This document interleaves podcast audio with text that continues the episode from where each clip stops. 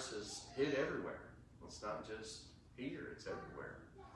And so just be praying for our church. Be praying for our people that are affected by it.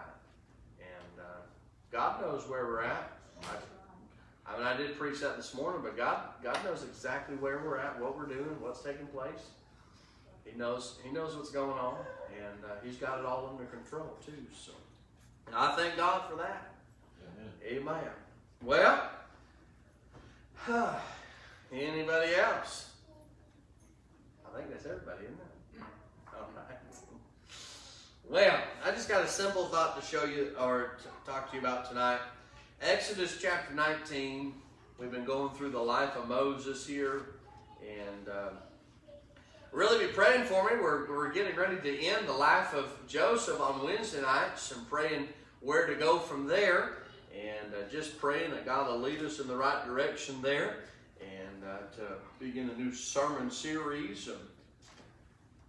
But Exodus 19, talking about the Moses gets the statutes for the children of Israel.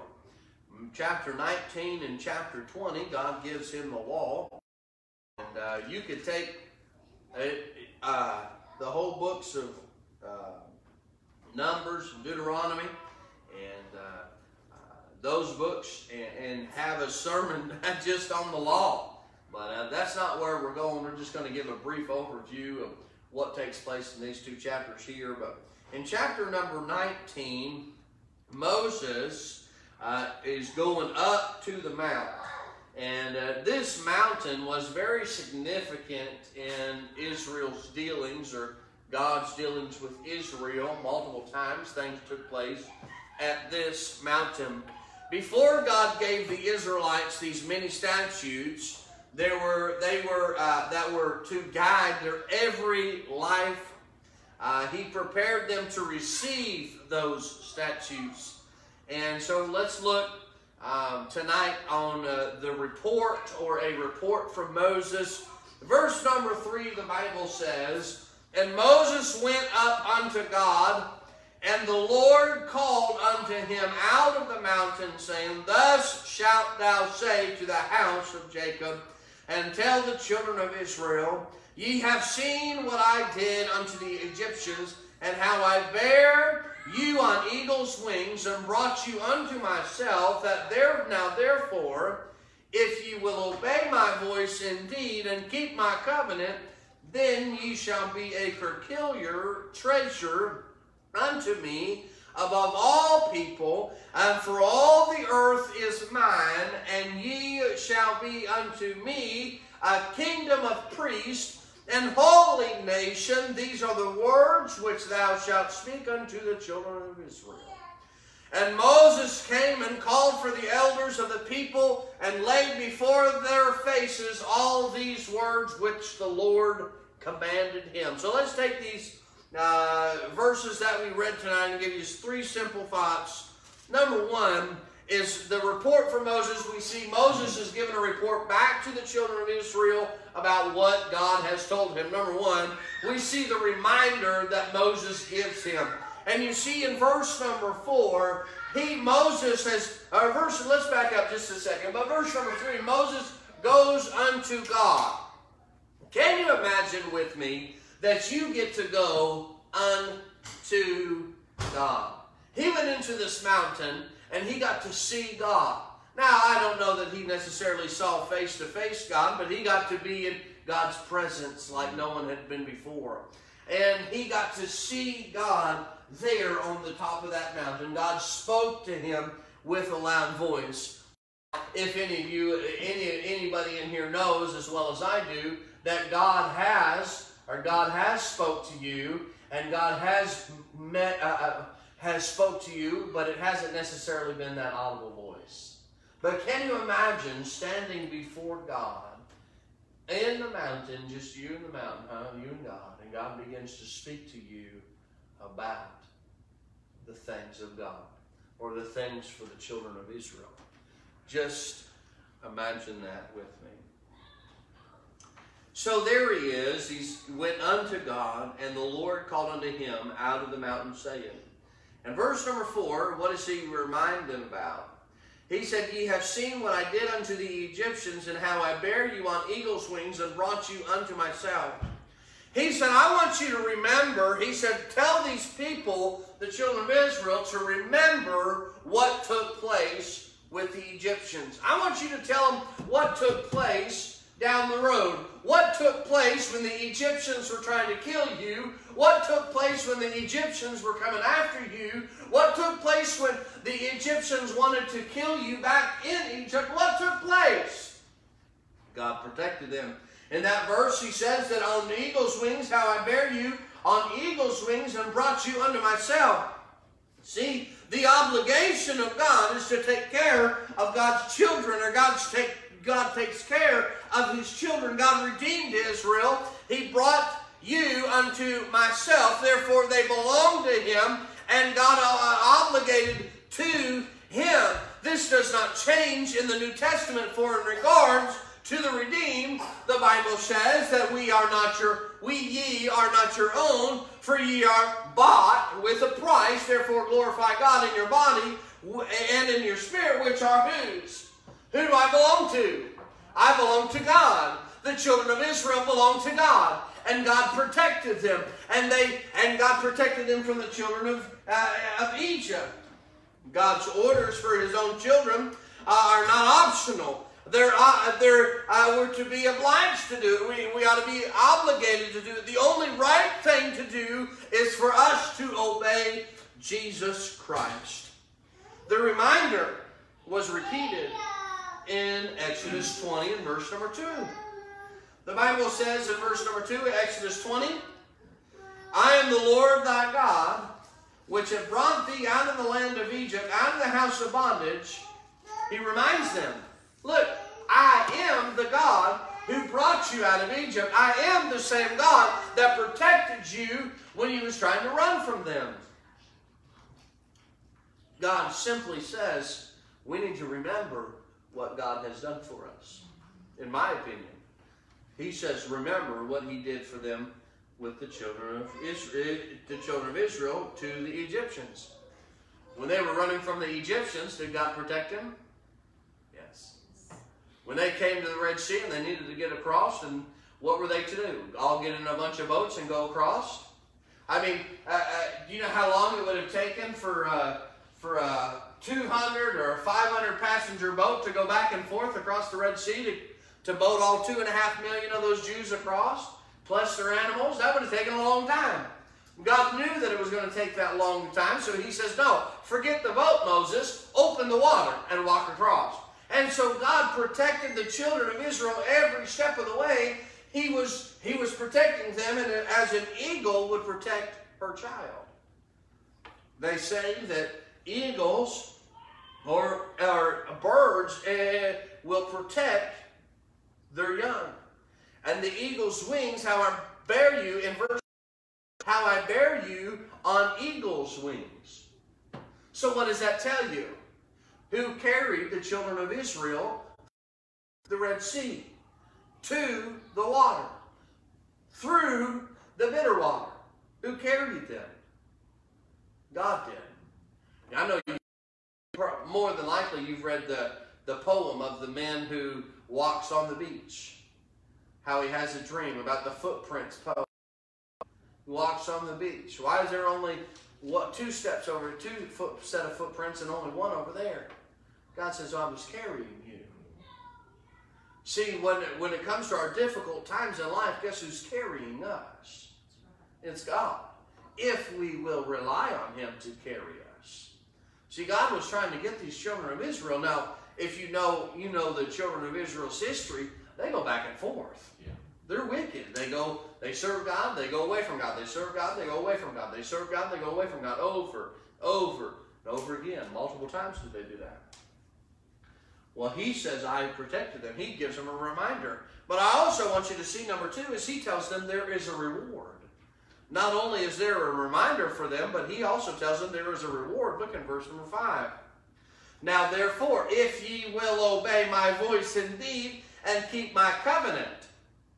He says, if you will obey me, if you will obey my covenant, he said, if if you will obey my voice and keep my covenant, then ye shall be a peculiar treasure unto me above all. For all the earth is whose? Is mine. God says it's all mine. Verse number 6, and ye shall be unto me a kingdom of priests, a holy nation. And these are the words which thou shalt speak unto the children of Israel. He says, go down there and you tell them that if they will listen to me, if they will obey me, if they will keep my commandments, there will be a reward. And I will make them a special nation. I will make them a precious treasure. He said, I'll make them above all other people, and ye shall be unto me a kingdom of priests, a holy nation. Before the statutes were given, God informed the children of Israel of the great benefits of obeying him. He does not want Israel to view the laws as a curse or as a burden. He wanted to see them as the promise of a reward. He wants to make us know that God's commandments are not a burden, and we ought to take pleasure in doing God's commandments. Have you ever, I know a lot of teenagers sometimes, not a lot, but sometimes teenagers think that rules are, they're trying to hurt me and trying to put too much on me. But with those rules and in the confines of those rules and in the confines of God's commandments, do you know what there is? There's blessings and there's rewards if we do what's right. If you've played any type of sport, there are rules to follow. And if you don't obey the rules to the sport, guess what happens? You can't play. You get penalized. You have to pay. Hey, if you step out of bounds in football, guess what they're going to make you do? It's over. That play is over. It's dead. It goes to the next play. If you hurt somebody, or if you personal foul or type thing, and you hurt somebody, guess what you do? You get penalized. Nowadays, if you lower your helmet and hit somebody else in the helmet, they're going to kick you out of the ball game. I mean, there's penalties for not doing right. You know what? There's penalties for not doing right. The reward is to live for Christ. And God didn't want them to see these commandments as rules and regulations and things that I cannot do. But there's so much freedom if you will just live for God and obey me. I heard an illustration one time about a funnel and how the open end represents the freedom we have if we live for Christ, and the freedom we have if we will obey his commandments, basically. You know, God gives us so much freedom to do. That's why he's given us soul liberty. That's why every one of us, we can believe just a little bit different on certain things. And it's okay. You know, if you want to do something I don't necessarily agree with, well, guess what? That's okay. You can do that, and I won't do that. You know, God's given us that soul liberty. But God has given us the commandments that we ought to follow, and the commandments are not negotiable. They're not negotiable. Well, I don't know if I agree with that commandment. That's not what I'm talking about when agreeing or disagreeing. But the commandments are for us to follow. But when we follow God's commandments, we have all the freedom in all the world. Many people think that Christians, man, you guys must hate it, man. All them rules, all them regulations. I don't hate 1 minute of it. I'm glad God has freedom. But it's like a funnel. The open end of the funnel, man, you got tons of room. What happens at the narrow end? It's tight. It's a little bitty. Living for Satan and doing your own thing, guess what you don't have? Don't have freedom. You don't have the freedom that you would have if you served God. You don't have the freedom that you would have if you'd listen and obey God. Even if you don't understand. Even if I don't agree. Well, I don't think I ought to do that. Well, it doesn't matter if we agree whether the Bible says it or not. Right? I want freedom. I want freedom in my life. And the best way that I can have freedom is to do what God wants. But, now, I will say this, okay? This verse, verse number 5 and verse number 6, were written specifically to who? The Jews, the Israelites, okay? Now, but I will say this. I do believe that there are rewards for you and I following him. Now, these rewards were specifically for the Jews. But if we follow God's commands, there will be rewards for you following God's commands. It may not be exactly the rewards that he was going to give Israel, but there will be rewards. So not only do we see in this text, we see a reminder, a reward, and lastly, number three, and I'm done. We see Israel's response. What was their response to the reward? What was their response to his reminder? In verse number 8. The Bible says, and all the people answered together and said, all that the Lord hath spoken, we will what? Will do. And Moses returned the words of the people unto God, unto the Lord. Now, let me ask you something. Did Israel do all the words that God had spoken unto them? No, they did not.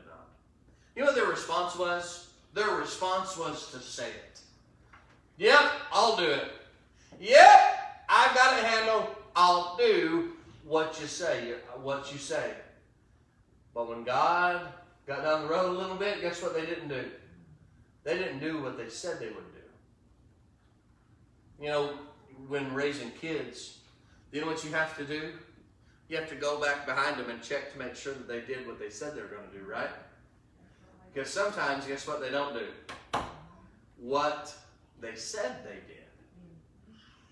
You say, what do you mean? You know what? Sometimes, guess what we are? We're that kid that told God that we would do something, and we didn't. Told God that we would do this, and we didn't. Told God that we would go there, and we didn't. God said, listen, these children of Israel, they know what they did? They listened. And they said, okay, we got it. We'll do it. Now, if you'll go a couple generations down the road to the leadership of Joshua, they took over. They got to the land of promise. And it wasn't long after Joshua, they began to, the Bible says they did what was right in every man's eyes or something that, I didn't quote that verse right, but they did right what was in everyone's eyes. They did their own thing and they lived wickedly, and they would live wickedly, God would give them a judge, and the judge would straighten them out, and then the judge would die, and then they'd live wickedly and do what they thought was right. And they went in a huge cycle, and they continued to do that. They went into captivity. They continued to live wickedly. God brought them out. They continued to live wickedly, and they would change and go back and forth and back and forth. Children of Israel, and then you go forward to the New Testament. They rejected Jesus Christ. Do you know what? Still to this day, you know what they're not doing? They're not obeying this command. They're not obeying this command. Now, you and I, what is our command? What is our thing that we ought to do? What did God give the church? What did God give the church the responsibility to do? What did he give us the responsibility to do? Spread the gospel. Preach the gospel to every creature. And if we're not doing that, guess what we're not doing? We're not obeying. And you and I, we can't expect to receive all the blessings of God if we don't obey the command in which God gave the church. Because are we the church? Yes, we are. Every one of us are. You know, when you say, well, how do you get that from this text? Because, look, this command wasn't given to us. This command was given to the Jews. This command, this reminder, this reward, this response, all of that was the Jews' responsibility. But I will say this, that the church's responsibility, God gave the church a responsibility. God gave the church a reward. You know, you and I, we have rewards that we can earn in heaven that you and I can take a part of because of what we do here on earth. God has given the church a command. What will we do with it? I'll do it. And never do nothing with it.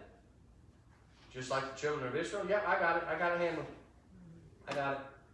And never do nothing with it. That's what they did. For a little bit they did right. Moses came off that mountain and realized they weren't doing right. So he ground up that idol that they built in the middle of the desert and said, what are you guys doing? Made them drink it, huh? Just a couple chapters later.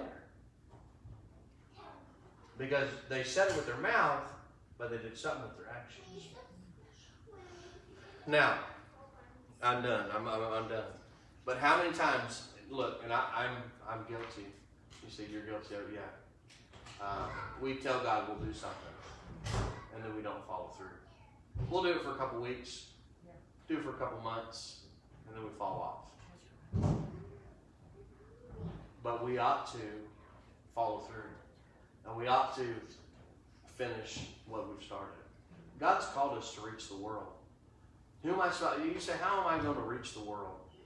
Reach one person at a time, one family at a time, one family at a time.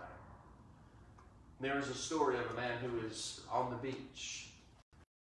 The story was that he was walking along the beach and he saw these starfish landing, and he started picking them up and throwing them out in the beach, throwing them out in the ocean, trying to save them. And a guy walks through and he says, "What are you doing, man?" He said, "I'm trying to save them." He said, "You're not going to be able to save all of them." He said, "I may not be able to save all of them, but I can save some." But you know what our job is just to save that next one. You say, "Well, I don't know how many God's going to give me, but I just need to pick up and save the one that God has given me." God has given us a command. God has given us, this is our command. This is our chance to respond. So how will, what will my response be to the command given to us?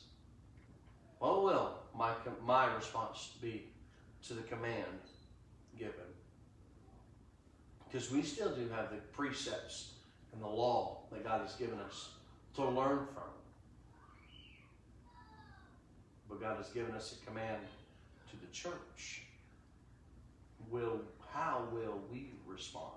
What will be our response? Let's pray. Lord, I thank you for tonight. I thank you for every individual that's here. I thank you for every individual that is listening this evening via live stream. I pray that we'll all examine our hearts and ask ourselves this question: what will I do with what I've been given? What is my response? What is my response?